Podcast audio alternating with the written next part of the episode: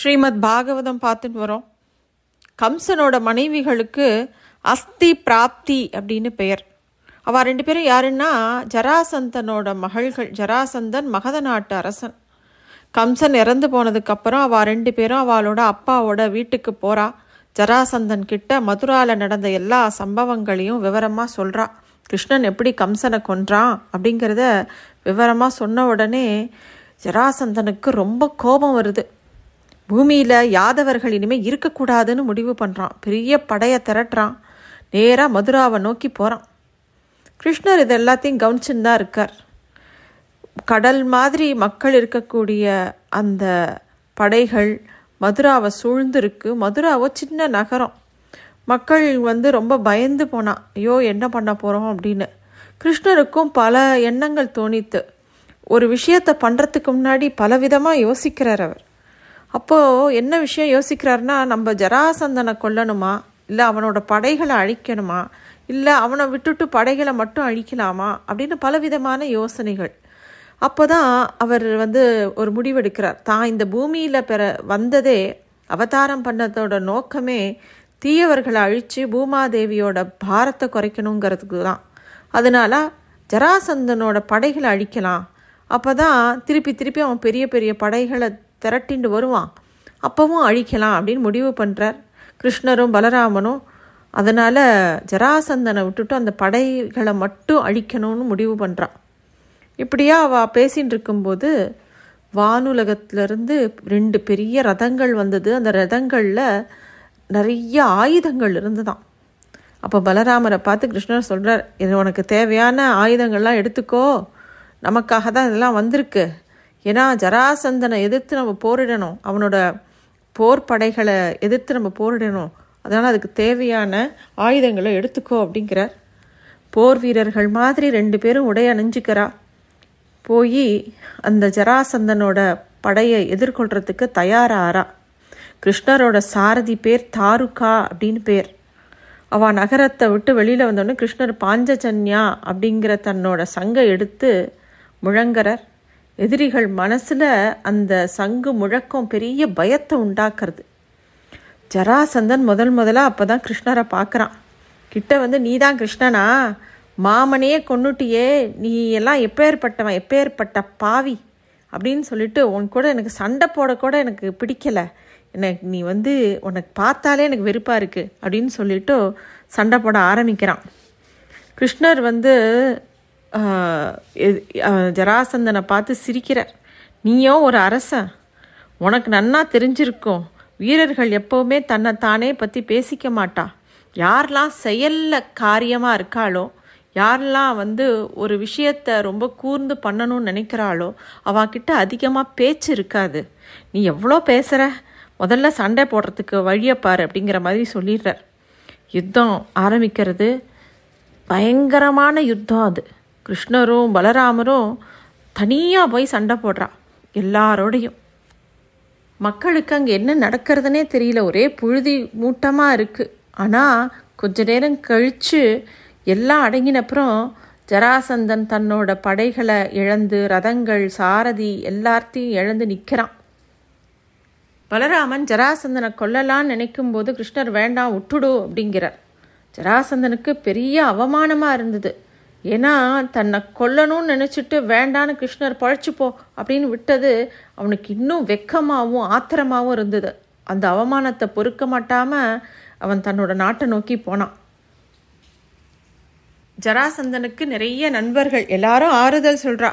நீ இதுக்கெல்லாம் வருத்தப்படாத, இது ஏதோ விதியோட விளையாட்டு, வீரத்தில் நீ ஒன்றும் குறைஞ்சவன் இல்லை, அதனால் வருத்தப்படாதன்னு எவ்வளவோ சமாதானம் சொன்னாலும் ஜராசந்தனுக்கு சமாதானமே ஆகலை. திருப்பியும் படையை திரட்டின்னு வரலான்னு கிளம்பி போகிறான். இதுக்குள்ளே கிருஷ்ணரும் பலராமரும் மதுராக்குள்ளே திரும்பி வரா. கிருஷ்ணரை பார்த்த உடனே மக்களுக்கெல்லாம் ரொம்ப சந்தோஷம். கம்சனை கொன்றார், இப்போ ஜராசந்தனோட படைகளையும் அழிச்சுட்டார்ன உடனே மதுரா மக்களுக்கு பெரிய நம்பிக்கை வருது. அந்த நகரமே ரொம்ப விழாக்கோலமாக இருக்குது.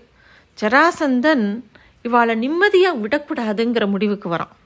17 முறை அவனோட படைகளை கூட்டின்னு மதுராவை சூழ்ந்து இருக்கான். ஆனால் 17 முறையும் அவன் படைகளில் கிருஷ்ணர் அப்படியே நிர்மூலமாக்குறார். ஜராசந்தன் ஒவ்வொரு தடவையும் அவமானத்தால் கொதிக்கிறான். ஆனால் முயற்சியை கைவிடவே இல்லை.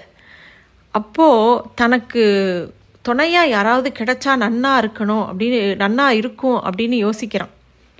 18வது முறையாக புதிய படைகளை திரட்டின்னு வரும்போது ஜராசந்தன் திருப்பியும் மதுரா முற்றுகை இடும்போது காளயவனன் அப்படிங்கிற ஒரு அரசனை சந்திக்கிறான். இந்த காளயவனன் யாருன்னாக்கா அவனுக்கு பயமே கிடையாது, பெரிய பலசாலி, யாருனாலையும் அவனை வெல்ல முடியாது அப்படின்னு தெரிஞ்சுட்டு அவனோட கூட்டு சேர்ந்துட்டு எப்படியாவது இந்த யாதவ சகோதரர்களை நம்ம எப்படியாவது வென்றணும் அப்படின்னு நினைக்கிறான். அப்போது மதுராவை சுற்றி ஒரே மிலேச்சர்கள் பட எல்லா பக்கமும் சூழ்ந்துடுத்து. கிருஷ்ணரும் பலராமரும் கொஞ்சம் இப்போ யோசிக்கிறா. முதல் முறையாக கிருஷ்ணர் யோசிக்கிறார். என்ன சொல்கிறாருனாக்கா, இப்போ யாதவர்களுக்கு சரியான ஆபத்தாக இருக்குது. ஏன்னா எல்லா பக்கமும் காளயவனோட படையும் சேர்ந்துட்டுருக்கு. அவன் ரொம்ப பலசாலி, அவனால் நம்ம மக்களுக்கு ஏதாவது கெடுதல் வரத்துக்கு நிறைய வாய்ப்பு இருக்குது. அதனால் நம்ம ஒன்று பண்ணலாம், நம்ம அந்த கடலுக்கு நடுவில் ஒரு நகரத்தை நிர்மாணிப்போம், மதுரா மக்களை அங்கே பாதுகாப்பாக கொண்டு போயிடுவோம், அதுக்கப்புறம் இந்த காளயவனனை கொல்லலாம் அப்படிங்கிற முடிவுக்கு வரார். உடனே தேவலோக நிபுணரான விஸ்வகர்மாவை கூப்பிட்டு கடலுக்கு நடுவில் அவசரமாக ஒரு நகரத்தை நிர்மாணிக்கணும் அப்படின்னு சொல்கிறார். அவரும் அதே மாதிரி ஒத்துண்டு பண்ணுறார். கடலுக்கு நடுவில் தங்கம் மாதிரி ஜெலிக்கிற ஒரு நகரம் உருவாச்சு. யாருமே எளிதில் அந்த நகரத்துக்கிட்ட நெருக்க முடியாது. அந்த மாதிரி ஒரு அமைப்பு, ஒரு தேவலோகத்தை ஒத்து இருந்ததாம் அந்த இடம். அப்படியே எல்லா பக்கமும் மரகதமும் மாணிக்கமும் பவழமும் போட்டு விலை மதிப்பான நிறையா ரத்னங்களை போட்டு அந்த நகரத்தை நிர்மாணம் பண்ணினாராம். கிருஷ்ணர் தன்னோட யோக சக்தியால் மதுரா மக்களை அந்த புதிய நகரத்துக்கு கொண்டு போய் சேர்க்கிறார். ராத்திரிக்குள்ளே மதுராவே காலியாயிடுத்து. பலராமனோட அடுத்ததாக என்ன பண்ணணும்னு ஆலோசிச்சுக்கிறார். அப்போது காளயவனோட சேனையில் இருக்கிறவா எல்லாரும் ஓய்வெடுத்துட்டு இருக்கா. விடிக்காலம்புற கண் விழித்து பார்க்கும்போது படை வீரர்கள்லாம் தாங்க எங்கே படையெடுக்கணும் அந்த நகரத்தை நோக்கி போகிறா. அங்கே பார்த்தா யாருமே இல்லை, அந்த நகரமே காலியாக இருக்குது. அங்கே பார்த்தா ஒரு சின்ன பையன் மட்டும் நின்றுட்டுருக்கிற மாதிரி இருக்குது. அப்போ காளயவனன்ட்ட அவள் சொல்கிறா, பிரபு, ஒரு சின்ன புள்ள அந்த வாயிலில் நின்றுட்டு தப்பியோட முயற்சிக்கிறான், அவன் எங்கேயோ போகணும்னு பார்த்துட்டுருக்கான், நீங்கள் பார்த்து அவன் யார், அவனை என்ன பண்ணலான்னு சொல்லுங்கோ அப்படின்னு காளயவனன்ட்ட சொல்கிறார். இந்த வீரர்கள் காட்டின திக்கை நோக்கி காளயவனன் போகிறான். அங்கே போய் பார்த்தா அப்படியே திகச்சு போய் நிற்கிறான். ஏன்னா கிருஷ்ணனோட அழகை பார்த்து அப்படியே மயங்கி போயிட்டானா காளயவனன். காளயவனனுக்கு ஏற்கனவே கிருஷ்ணனை பற்றி தெரியும். ஏன்னா நாரதர் சொல்லி கேட்டிருக்கான், இவன்தான் கிருஷ்ணனா, இவன்தான் அந்த வாசுதேவனா, நான் அவனை பற்றி நிறைய கேட்டிருக்கேனே, என்னுடைய அதிர்ஷ்டம், அவன் இன்னைக்கு தனியாக என்கிட்ட மாட்டின்ட்டான், எந்த ஆயுதமும் இல்லாமல் இருக்கான், இதுதான் சரியான சமயம், நம்ம இவனை பிடிச்சி கொன்னுட்டோம்னாக்கா நம்மளுடைய தோழர்கள் எல்லாரும் சந்தோஷப்படுவான், முக்கியமாக ஜராசந்தன் ரொம்ப சந்தோஷப்படுவான் அப்படின்னு மனசுக்குள்ளே நினைக்கிறான். கிருஷ்ணர் கொஞ்ச நேரம் அவளுக்கெல்லாம் நேரம் கொடுக்குறார். ஏன்னா தன்னை அடையாளம் கண்டுக்கட்டும் அப்படிங்கிறதுக்காக கொஞ்ச நேரம் நேரம் கொடுக்குறார். அப்புறமா யாருக்குமே தெரியாமல் தப்பிச்சு போகிற மாதிரி கண்களை மிரள மிரள பார்த்துண்டு இங்கே இங்கே நடக்க ஆரம்பிக்கிறார். அப்புறமா கொஞ்ச நேரத்தில் வேகமாக ஓட ஆரம்பிக்கிறார். கையில் எந்த ஆயுதமும் இல்லாமல் காளயவனன் கிருஷ்ணரை பார்த்து அவர் ஓடுறார் அப்படின்னு தெரிஞ்ச உடனே இவனும் பின்னாடியே துரத்துறான். கிருஷ்ணர் திரும்பி பார்த்துட்டு அவன் தன்னை துரத்தின்னு வரான்னு தெரிஞ்ச உடனே உயிரை பிடிச்சுன்னு ஓடுற மாதிரி இன்னும் வேகமாக ஓடுறார். எவனனும் பின்னும் தொடர்ந்து போகிறான். ஏ நில்லுப்பா, நீ ரொம்ப பெரிய வீரன்னு சொல்கிறாளே, கம்சனை வெறும் கையால் கொன்றியான், ஜராசந்தனை பலமுறை தோக்கடிச்சியான், எல்லாரும் என்னமோ மனசுக்குள்ளே எதையோ நினச்சிட்டு உன்னை பெருசாக சொன்னாளே, ஆனால் உன்னை பார்க்கறதுக்கு நீ வேற மாதிரியான இருக்க, எனக்கு எல்லாரும் தப்பு தப்பாக கதை சொல்லிட்டாளே, நீ ஏன் ஓடுற, தைரியம் இருந்தால் என் கூட சண்டைக்கு வா, மல்யுத்தத்தில் நான் சானூரன் முஷ்டிகன் மாதிரி கிடையாது, இரும்பால் ஆனவன், என்ன சீக்கிரம் உன்னால் ஜெயிக்க முடியாது அப்படின்னு சொல்லிகிட்டே துரத்துறான். பாகவதத்தில் எப்பவுமே அந்த கதை அப்படியே வந்துட்டே இருக்கும். அதோட முடிவில் தான் அந்த சரித்திரத்தோட ரகசியம் சொல்லப்பட்டிருக்கும்.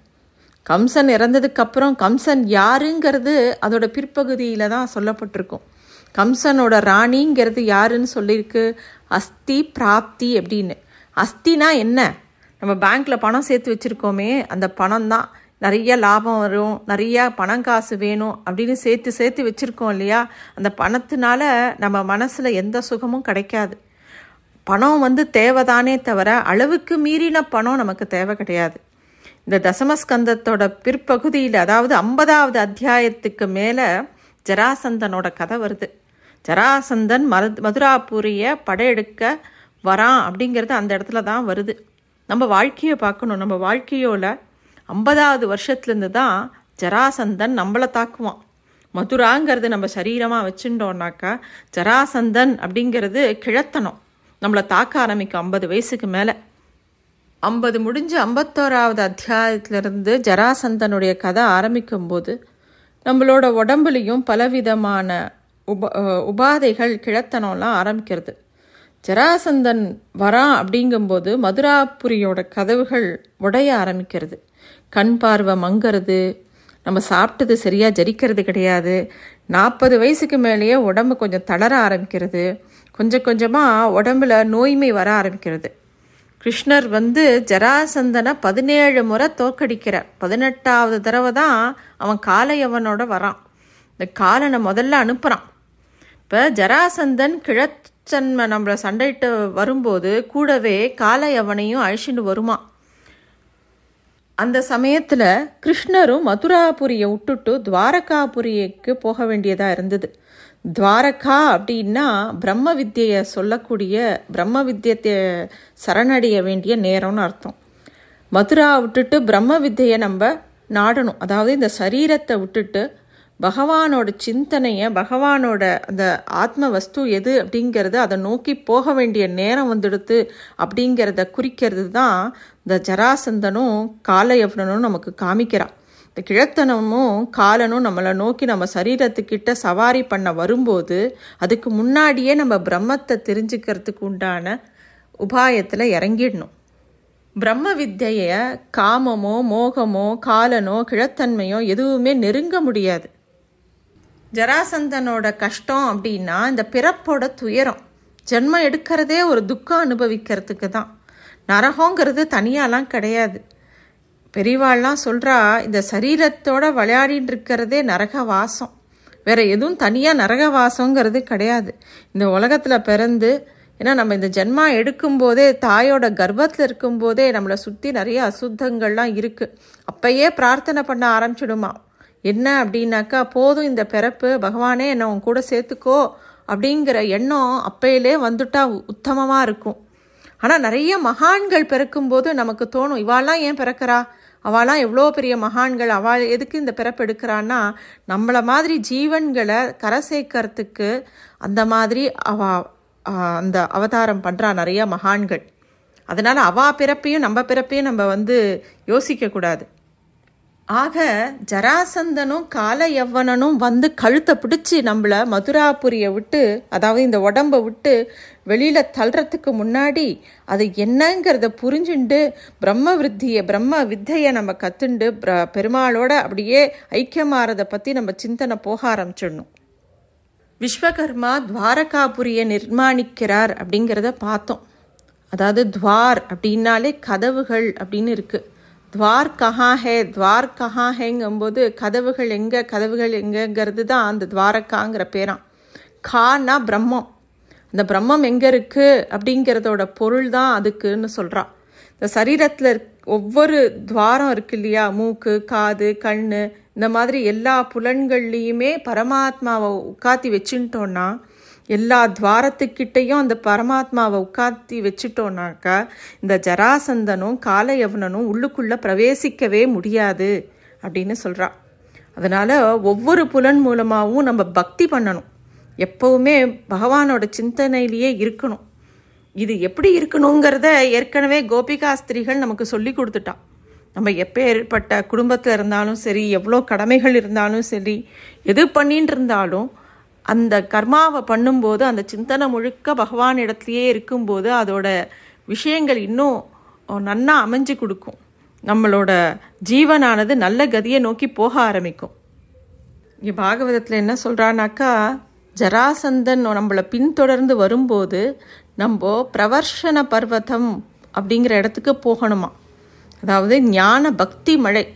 எங்கெல்லாம் நல்ல சத் விஷயங்கள் சொல்கிறாளோ, எங்கெல்லாம் பாகவதம் சொல்கிறாளோ, எங்கெல்லாம் பகவானை பற்றின கதைகள் சொல்கிறாளோ, அந்த இடத்துலையே நம்ம மனசு லயிச்சு இருக்கும்போது அந்த இடத்துக்கு ஜராசந்தனும் காளயவனனும் வரவே மாட்டாளாம்.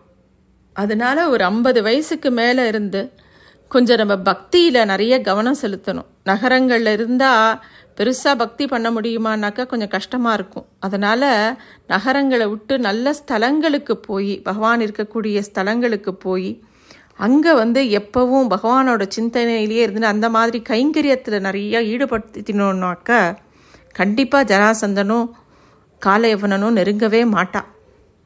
இப்போது கிருஷ்ணனை துரத்திண்டு காளயவனன் ஓடின்னு வரதை பார்த்தோம். கிருஷ்ணர் ஓடிண்டே இருக்கார். அவனுக்கு காளயவனனுக்கு பின்னாடி போகும்போது ஓடும்போது இவனை சுலபமாக பிடிச்சுடலாம் அப்படின்னு சில சமயம் நினைக்கிறான். ஏன்னா பார்க்க சின்ன பிள்ளையாட்டாக இருக்கான், இவன் நம்மளோ பெரிய பலசாலி, இவனை பிடிச்சிட முடியும் அப்படின்னு நினச்சிட்டு அந்த நம்பிக்கையிலேயே பின்னாடியே ஓடி வரான். அப்போது ஒரு மலை மேலே ஒரு குகை இருக்குது.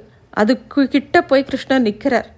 கிருஷ்ணர் அங்கே நிற்கிறத பார்த்த உடனே காளயவனன் நினைக்கிறான், இதுதான் அவன் திட்டமா, இதுக்குள்ளே மறைஞ்சுட்டா தப்பிச்சுடலான்னு நினைக்கிறியா அப்படின்னு யோசிக்கும் போதே கிருஷ்ணன் அந்த குகைக்குள்ளே போய் மறைஞ்சு போயிடுறார். கொஞ்ச நேரத்துக்கு அப்புறம் காளயவனனும் அதுக்குள்ளே நுழையிறான். அந்த இருட்டுக்குள்ளே அவனால் ஒரு நொடி எதுவுமே சரியாக பார்க்க முடியல. ஒரே இருட்டு. வெளிச்சத்துலேருந்து உள்ளே நுழைஞ்ச உடனே அவனுக்கு எதுவுமே சரியாக பழகலை அவன் கண்ணுக்கு. கிருஷ்ணனை தேடுறான், அவனுக்கு தெரியலை. அங்கே தேடும்போது கொஞ்சம் தூரத்தில் ஒரு உருவம் இருக்கிறத மட்டும் பார்க்குறான். அந்த உருவம் நல்லா தூங்கின்னு இருக்கு. நல்லா படுத்துட்டு இருக்கிறத பார்த்தோன்னே முகமும் தெரியல. காளயவனனுக்கு கோபம் வருது. உன்னை மக்கள் என்னமோ இவ்வளோ பெருசாக புகழறா, ஏன்னு தான் எனக்கு தெரியல. கிருஷ்ணா, நீ ஒரு முட்டாள், தூங்குற மாதிரி பாசாங்க பண்ணிட்டு படுத்துட்டு இருந்தா நான் உன்னை விட்டுடுவேன்னு நினச்சியா? வா, எழுந்துரு, என் கூட சண்டை போடு அப்படிங்கிறான். ஆனால் தூங்கின உருவம் அசையவே இல்லை. யவனனுக்கா ஆத்திரமாக வருது. பொறுமை இல்லாமல் தவிக்கிறான். ஓஹோ, உனக்கு பொறுமையாக சொன்னால் புரியாது போல் இருக்கு அப்படின்னு சொல்லிட்டு காலால் அந்த தூங்குற கிருஷ்ணனை உதைக்கிறான் காளயவனன். அந்த தூங்கின உருவம் மெதுவாக அசையிறது. மெதுவாக கண்களை திறந்து பார்க்கறது. தன் தூக்கத்தை கலைச்சது யாருன்னு பார்த்தது அவன் கிருஷ்ணா இல்லை, தூங்கின்னு இருந்தவன். இதை காளயவனன் உணர்ந்தும்போது அவரோட கண்கள் அவன் மேலே அப்படியே நிலச்சிருந்தது.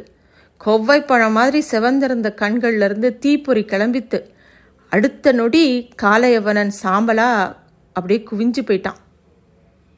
இது வரைக்கும் பரீட்சித்துக்கு சுகபிரம்ம ரிஷி சொல்லி அப்படியே நிறுத்துறார். பரீட்சித்து அடுத்த கேள்வியை கேட்க ஆரம்பிக்க போகிறோம்.